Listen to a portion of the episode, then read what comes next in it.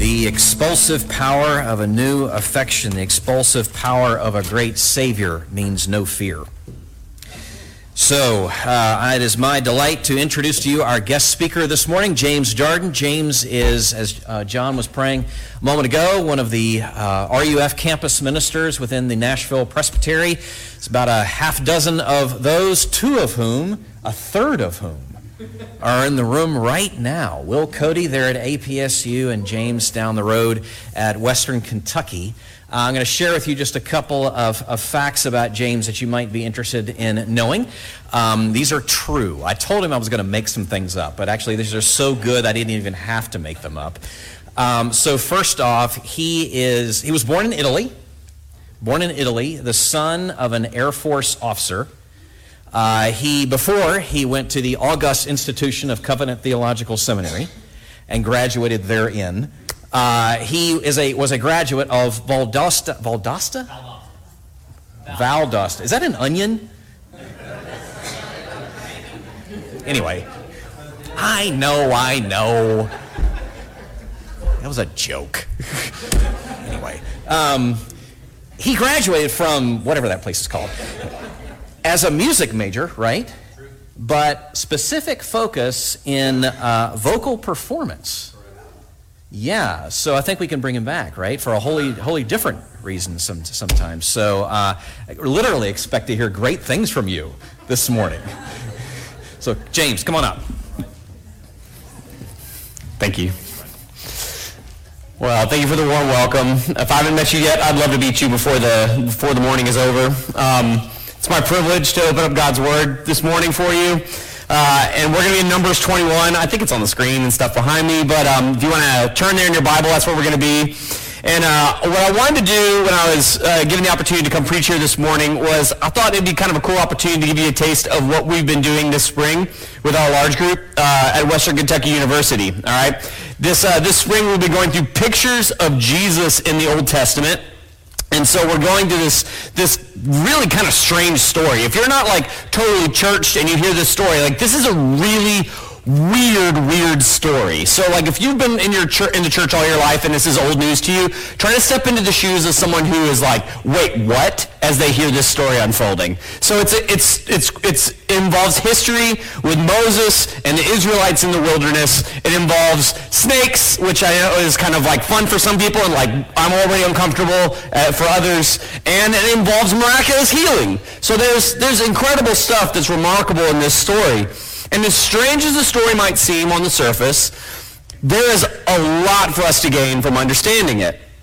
Um, one of the reasons I love the Old Testament personally is because we keep learning about the Israelites, and the more we understand about them, the more that we uh, grow to, to get what's going on in their history, we start to see ourselves in the way that they act. We start to feel how real these people were. They respond in ways that are very relatable to us, even though it was something that happened so long ago. They respond to God with the feeling of a song that's going to really date me, and like some of the kids are going to be like, what? And the older people will be like, yeah, that song's not that great. Do y'all remember, y'all remember Janet Jackson, like sister mega pop star, uh, you know, she has a song there's what have you done for me lately? Bam, bam, bam, right? Right? So there's, there's, that's the feeling of how God's people relate to their Savior, often. So many of, many of us in this room have experienced God blessing us in one way or another in our lives. And in fact, if I were to ask probably any one of you in this room, how has God blessed you? And you would probably start to name off, this happened, this happened, this happened. You could start telling me the story of God working in your life. But the way things work is time passes. Difficult things come along. And the song starts to play in the back of our head. It's like the blessings that we have received, we received them and we can name them, but it's like they don't matter anymore. So we grumble. Kind of like the people in this story do. And grumbling is kind of like when you talk underneath your breath, you know? Uh, my kids are uh, 11 and 8 years old, and they're young enough now that they don't have the guile, like the pretense to like hide it. So sometimes we tell them that they need to do something, you know, clean your dish or something like that, and just, I'm just going to clean my dish. And like, we go, hey, hey, hey, that's, that's not okay, don't do that. And we think we're older so we know better, but the fact of the matter is, is we just get better at hiding it. as we get older. We're, we're, even if we don't say it out loud, we're sure as heck thinking it. It's going on inside of us too, this talking under your breath spirit, this grumbling. We're not so different. And it might not seem that serious. It's just talking under your breath. It's just a little bit of complaining. What's the big deal? Well, this text helps us interpret why this is serious.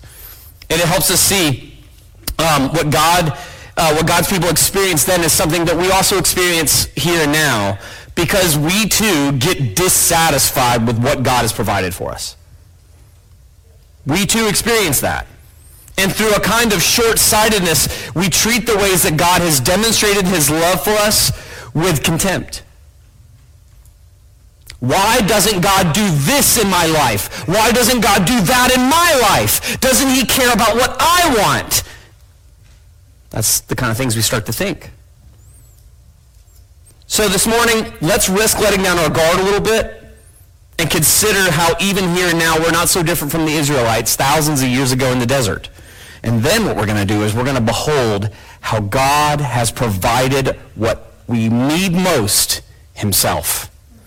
So here's the, here's the outline that I want to give you. If you're like scribbling notes, this is where I'm going. I got five points this morning. And um, I'm going to give you a, I'm going to give you a recap first. I'm going to give you context. So first I'm going to give you context, which is God provides for his people. That's the first point. Second point is God's people rebel against him. That'll be verse 5. And then we'll look at God sends serpents, is verse 6. God's people confess and cry out, verse 7. And then the fifth point, finally, God delivers them. And that's going to be verse 8. And then we're going to tie in John 3, the passage you heard read earlier um, during the time of prayer. So I'm going to read the scripture after I give you the context, and then, uh, and then we'll roll from there, okay? So let's hit it. Here's the context. We need to know the context because we're kind of parachuting into, the, into a narrative and not in the beginning of the narrative. Like, it's, things have been, happening, so it's important to mark out some of these things that orient us in this text. Uh, a lot of really trustworthy scholars believe that Moses wrote the book of Numbers, okay? So the author of this book is the same guy that God did signs and wonders through to free his people from slavery in Egypt. Now, this is the same rabble of people who are former slaves, who have been completely dependent upon God to guide them and provide for them in the desert, you know, much like sheep would be depending on a shepherd. And so, quick recap of what God has done to demonstrate with signs and wonders that he is the God of his people so far. He has freed them from generations of brutal oppression and slavery with multiple miracles. You remember the plagues. You remember the parting of the Red Sea, uh, crossing the Red Sea on dry land. He's provided food for them in this mysterious thing called manna, which is a really fun word to really know a little bit more about because the Hebrew literally means what is it? And that's the same reaction that all of God's people have when they're getting it. They're like, oh, what is it? I don't know, but it's breakfast and lunch and dinner. So he has provided food for his people in the wilderness. And God has provided water for them in the desert from a rock that he told Moses to strike in a story just before this. And so during the day, we just sang about it in the hymn. He, he leads them in the daytime in a pillar of cloud to give them shade, and at night he leads them in a pillar of fire to light their way. So he's present with them. They are freed. They are fed. They are watered. They are guided. And this is where we are as we pick up where God's people are in this story, which sounds great, right? Yeah, well, things don't stay great, as you know. They all go sideways, cattywampus, pear-shaped. You get it. So let's read the story, and then I'll pray, and we'll keep unpacking it, okay? So I'm going to read Numbers 21, verses 4 through 9. I encourage you to listen carefully as this is God's word. Hear the word of the Lord. From, the Mount of, uh, from Mount Hor they set out by the way of the Red Sea to go around the land of Edom. And the people became impatient on the way. And the people spoke against God and against Moses. Why have you brought us out uh, up out of Egypt to die in the wilderness? For there is no food and no water, and we loathe this worthless food. Then the Lord sent fiery serpents among the people, and they bit the people, so that many people of Israel died. And the people came to Moses and said, We have sinned, for we have spoken against the Lord and against you. Pray to the Lord that he take away the serpents from us. So Moses prayed for the people. And the Lord said to Moses, Make a fiery serpent and set it on a pole, and everyone who is bitten, when he sees it, shall live. So Moses made a bronze serpent, and he set it on a pole, and if a serpent bit anyone, he would look at the bronze serpent and live. The grass withers and the flowers fade, but the word of the Lord endures forever. And this is the word of the Lord. Thanks be to God. Let me pray that the Holy Spirit would give us eyes to see and ears to hear what he has revealed to us in the scriptures. Let's pray. Our Father in heaven, we are not so different from the people so long ago who walked with you in the wilderness. And Lord, by the power of your Spirit, I, I pray that you would open our eyes to see how we share that common humanity with them, uh, not only in being flesh and blood, but in the ways that we are vulnerable to rebellion and sin against you. Uh, God, help us to turn. I pray that this story this morning would sink down deep into our hearts as seed in good soil, that we would not only see our own sin, particularly, but we would see how you are an even greater uh, Savior who provides exactly what we need when we need it. So, Holy Spirit, work through me this morning and pray that you would help the things that I say to be uh, helpful to your people who are gathered here. May the meditations of my heart and the words of my mouth be pleasing in your sight. Um, may you get all the glory. And we pray this all in Jesus' name. Amen. All right, so as I said, this story is wild. Okay, so if you've been in church all your life, try to like, try, like put, put that thought on the back burner and try to enter into this fresh. All right, let's take it a small bite at a time. So, how do God's people respond to the ways that he has demonstrated his love for them? When we think about how many stories go, God has, has delivered his people from slavery, and he has soundly defeated their oppressors um, with the plagues and with the parting of the Red Sea, and we might expect, and they lived happily ever after, right? Roll credits. But that is how fantasy stories end, and this story takes place in real space and time, and we know that things are always more complicated than that with the human heart. So God's people begin to get impatient with the way that God is leading them. I'm sure none of you can relate to that. They speak against their leader and that God himself, they speak against the leader that God himself has chosen and appointed over them. They speak against Moses and they speak against the Lord too. And if you listen, you can hear familiar echoes of the story of Adam and Eve in the garden. God's kindness was first. His kindness was first to them. He gave them life. He was present with them. He gave them everything they could eat in the garden. And he even protected them by warning them that they would die if they ate from one tree out of all of them. He cared for them. And then the serpent uses this one boundary that God has given them to lie to Adam and Eve and to twist what God has said so that they would distrust him. And then Adam and Eve rebelled against God, and you know how the story goes. Sin comes into the world, and all manner of pain and suffering with it. So profoundly that you and I are born with this rebellious nature of our first parents in us. And we are unable to do anything about, about it to reverse the course of our own power. It's a dire situation that every single one of us is born into. And in the desert, God's kindness has come first. But God's people distrust him. And they long for the days of their slavery. They long for slave rations rather than to trust in the God who is and who will provide for them. So they talk about Moses and God like, you idiot, don't you get it? We don't want what you're offering. We want what we want. Yikes, right? But also not so different from how we respond to God when the answer is no to would you like to go on a date? To can I have this job opportunity? To can I have this thing or that thing? These desires that we want to have. When we get passed over. When someone chooses to spend time with other people instead of with us when we are lonely. You see, it's not literal food and water we think that God is keeping from us but he, we think he's keeping something from us. And it reveals what we really think about God. When we respond this way, it reveals our rebellion. It reveals our sin. So God's people rebel against him. That's our second point. And again, if you're reading Numbers uh, within the, the flow of the whole narrative, God's people rebel against him again. But that's more than I can talk about this morning. So let's move on to the next point. So back in Genesis 3, the moment that Adam decided to believe the lie of the serpent instead of believing God was the moment that sin took root. Eating the fruit was the outward fulfillment of what had began in his heart. Sin came into the world through one man, and death through sin, so death spread to all men. If that sounds familiar to you, it's because it is from Romans 5, verse 12, where the Apostle Paul would unpack the consequences of sin.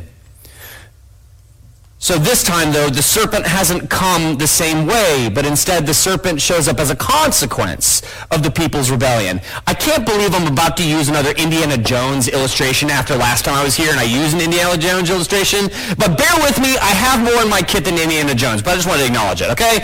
So y'all remember Indiana Jones, right? You were as a kid, I cannot believe that I was probably eight, years old when I saw Raiders of the Lost Ark with that horrible ending sequence. It's super violent. Like, can you, y'all remember that? That's PG. Anyway, that's a sidebar. Um, so you remember that snakes are a big deal for Indiana Jones, right? And, and snakes over the course of history hold this legendary kind of mythic status in world religions and faiths, right? And uh, for some it's just a phobia, and others, they are literally worshipped, okay? So there's that scene in the first Indiana Jones movie where he looks down in that pit and he says the line, right? Snakes. Why did it have to be snakes? Right? You remember that. And uh, God's people have a few points of connection to snakes in this story, right? There's, of course, the Genesis 3 connection right? The seed of the serpent will bruise the heel of the seed of the woman, and the seed of the woman will bruise or crush its head. The promise is given, and the picture of the enemy, the original enemy, reverberates here in this moment of Numbers 21. You can't avoid it. But there's also an Egyptian connection. Remember, they have been delivered out of slavery in Egypt. And in Egypt, snakes had a prominent place within their polytheistic religion. Snakes were gods. The Nile was a god. The Pharaoh was a god. They had lots of gods, right? And then you might remember that there was this showdown between the court magicians and the Pharaoh of the Pharaoh and Moses and Aaron, uh, Moses and Aaron as they represented God before him.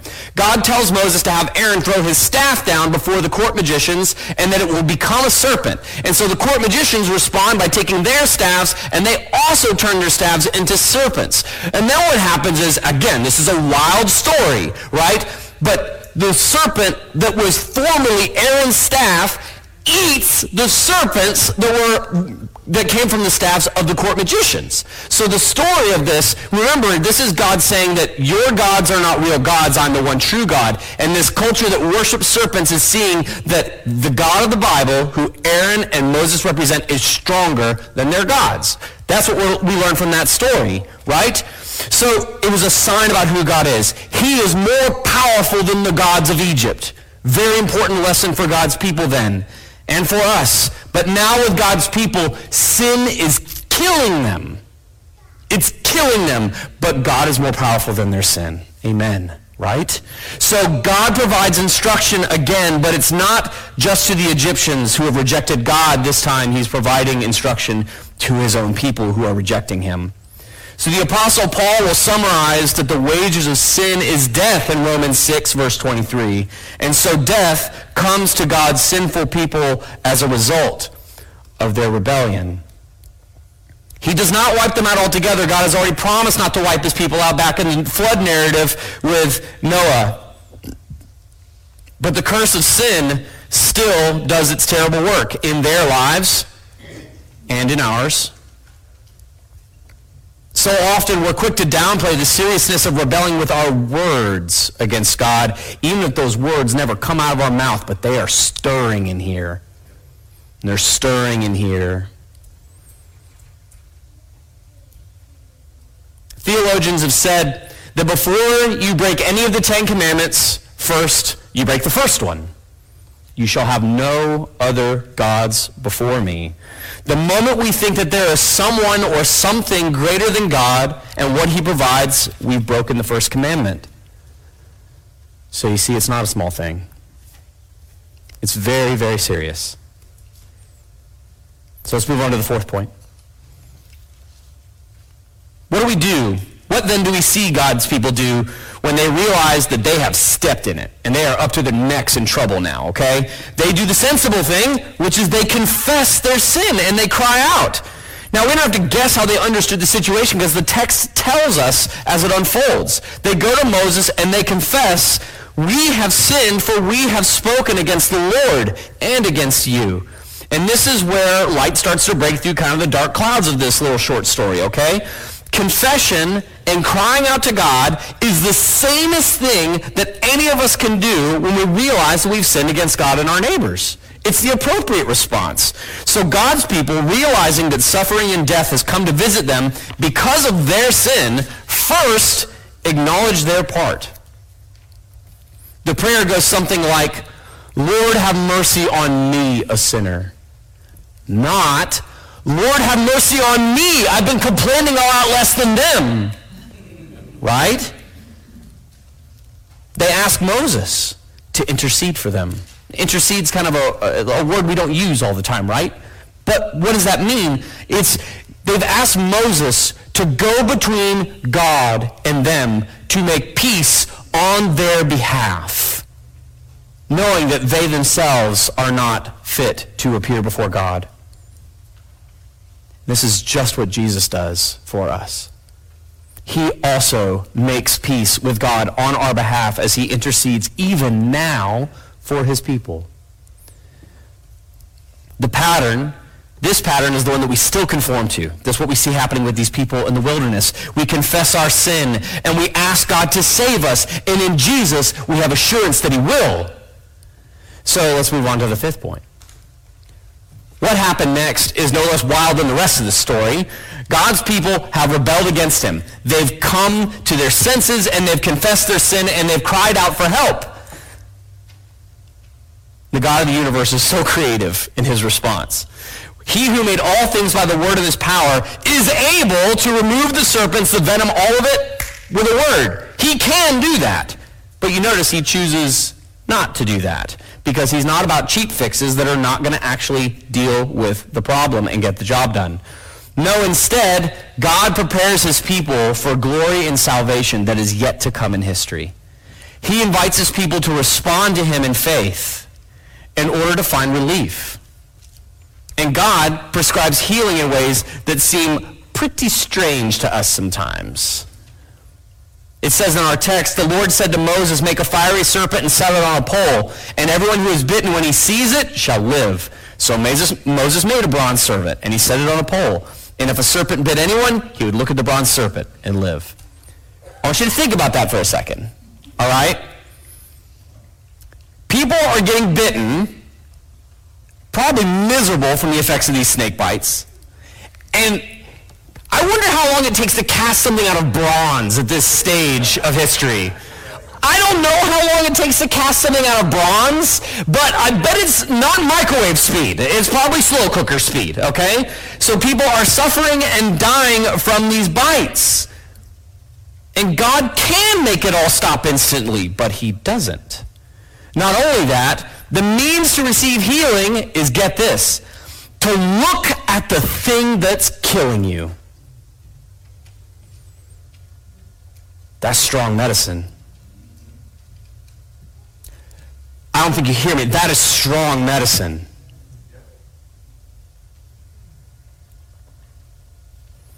Sin has showed up dramatically as snakes here.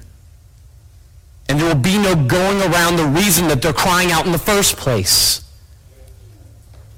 They can't ask for God to fix it their way. There's what God provides, or there's death, and that's it.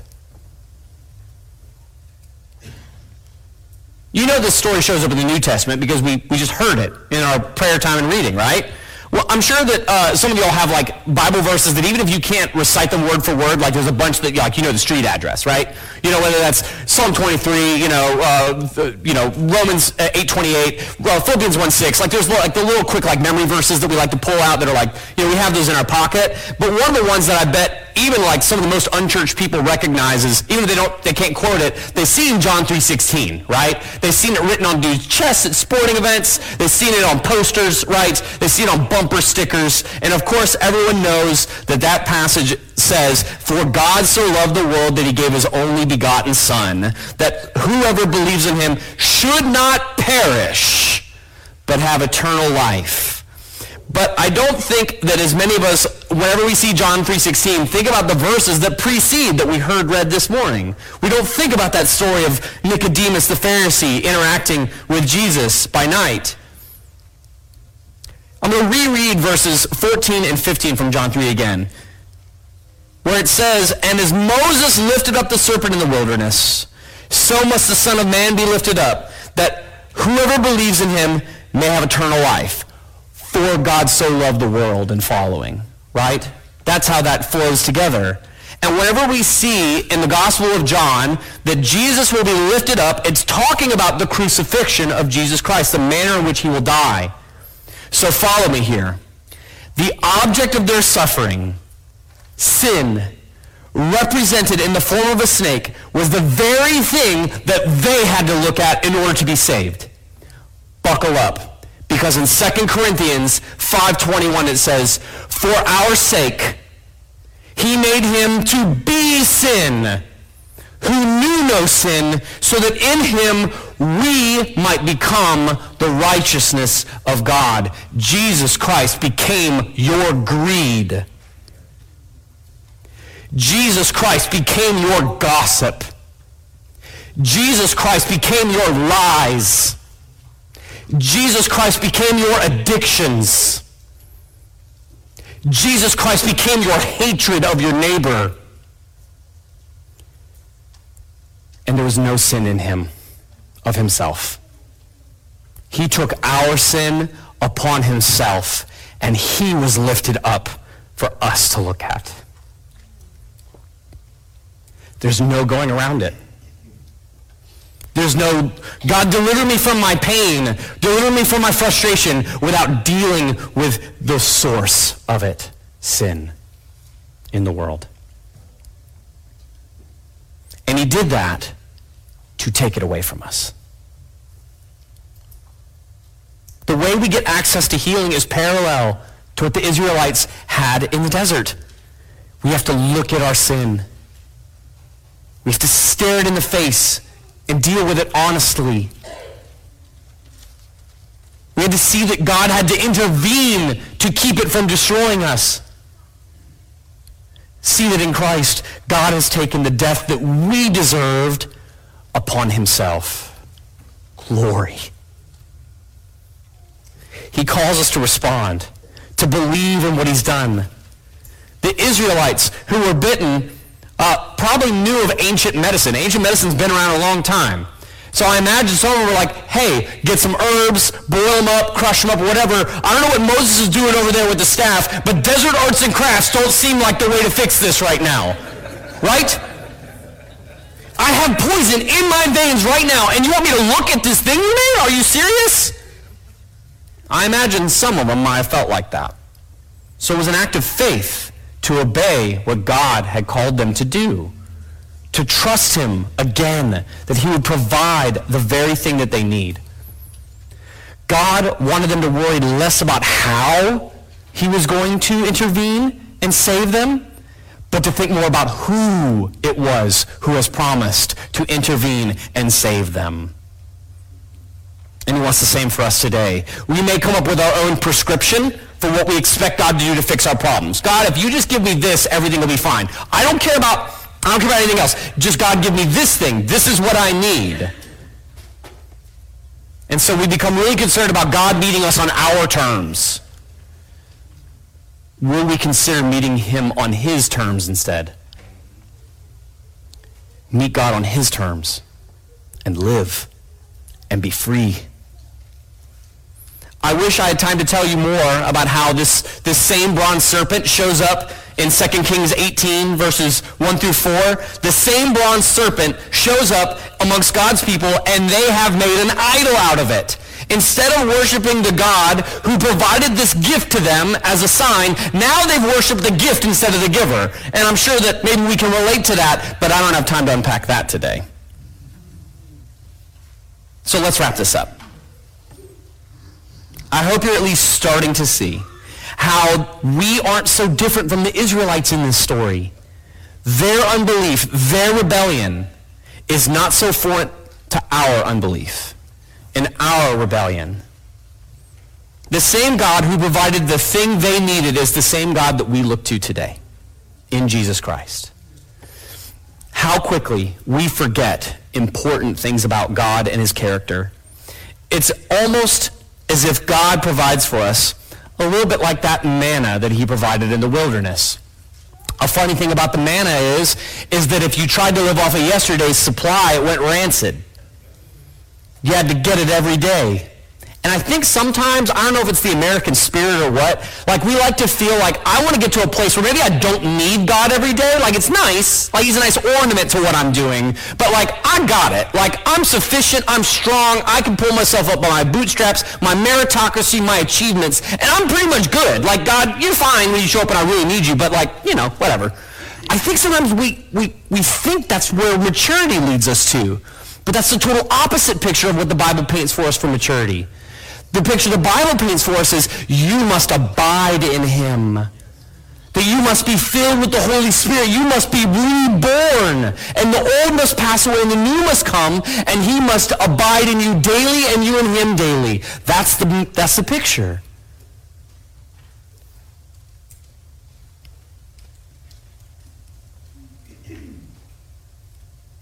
This is how we end up complaining when we lose sight of this. This is why that song starts to play in the back of our head. What have you done for me lately? Squash that when that comes up with the gospel. Don't you care about what I want today? That wells up in us. And God in his mercy doesn't send literal snakes to us, at least not ordinarily. Though I'm sure there are exceptions that I bet one of you probably has a story in your pocket but he does let us experience the consequences often of our rebellion and our sin. He may let us experience broken hearts. He may let us experience broken relationships, broken dreams, yes, broken bodies. But in his mercy, he brings us back to our senses at the cross, on which he provided his own son to be lifted up in our place we too are called to look to him in faith, to be healed from the power and the corruption of sin that you and I, of our flesh, do not have the resources to defeat on our own. God must intervene and we must cry out in faith and look to him in faith and find him there. As, the, as one of the old churchism goes, uh, God might not give you what you want, but he'll always give you what you need. It's one of those phrases that's out there, okay? It is because God has given us his only son to meet our deepest need that we should look to Jesus Christ in faith. That's where all this is going this morning. So are you puzzled like Nicodemus at what God has provided today? Are you confessing and crying out like God's people that, that he would deliver them? No matter where you find yourself, receive this invitation. Seek and find what you need in Christ. He who knew no sin was lifted up and became sin so that in him we could become the righteousness of God. So may we look to Christ in faith. Let's pray.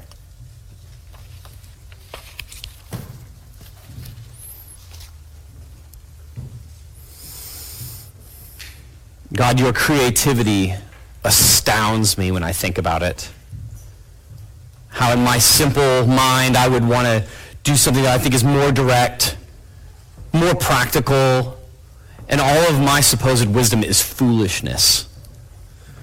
And so, Lord, we look at this story of how you delivered your people from their sin again in this story of Numbers 21, and how you sent your son as the greater uh, one to be lifted up and to be looked to in faith to deliver us from our corruption, to deliver us from our sin, to give us hope for the restoration of the whole world.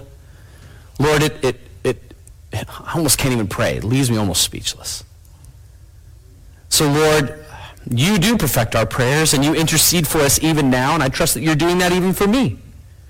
So God, I ask that you would bless us as we go, as we get ready to go our separate ways on this Sunday, that we would look at our sin squarely in the face, and that we would see how helpless we are to defeat it of our own power, and we would do the sanest thing possible, which is to cry out to you and to turn to you in repentance with contrite hearts. So Lord, we cannot do this without your Holy Spirit working in us, so Holy Spirit, come. Move in your hearts uh, of the people that you have claimed to yourself. Make us more like Jesus. It is in his name that we pray. Amen.